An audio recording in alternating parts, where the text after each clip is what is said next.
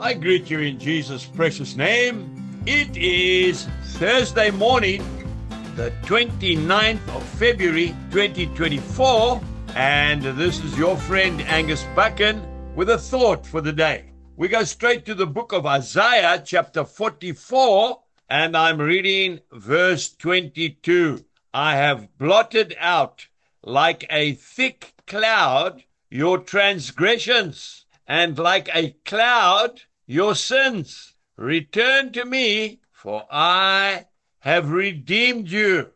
And then we go straight to the book of Philippians, chapter 4, and verse 19. And my God shall supply all your need according to his riches in glory by Christ Jesus. No more fear, no more uncertainty. John chapter 8, verse 36 If the Son shall set you free, you shall be free indeed. we are free. We are free indeed. He's covered all our sins just like a thick cloud. No more fear, no more guilt. Once and for all, the chains are broken and you and I are free.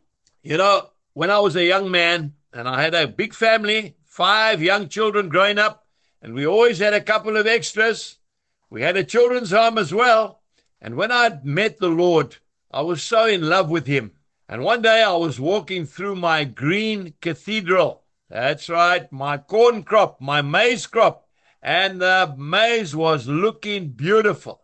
Those stalks were high. They were actually joining at the top. The cobs were forming. The beautiful, big, thick green leaves drinking in the moisture. It was a beautiful season, plenty rain. But you see, with that rain and that heat comes hail. We have a lot of hail in our area, sometimes so heavy, so vicious that it can split corrugated iron. And about four o'clock in the afternoon, I was walking through my fields and I was so afraid.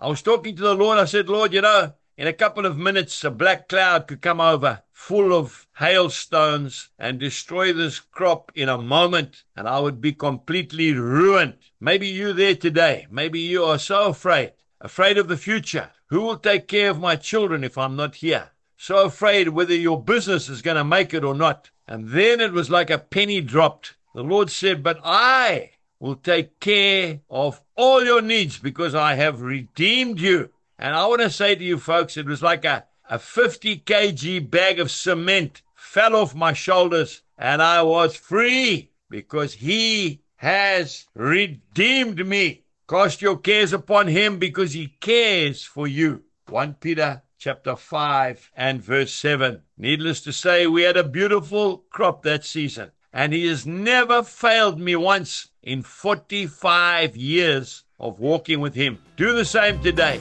Let him redeem you and set you free. Jesus bless you and goodbye.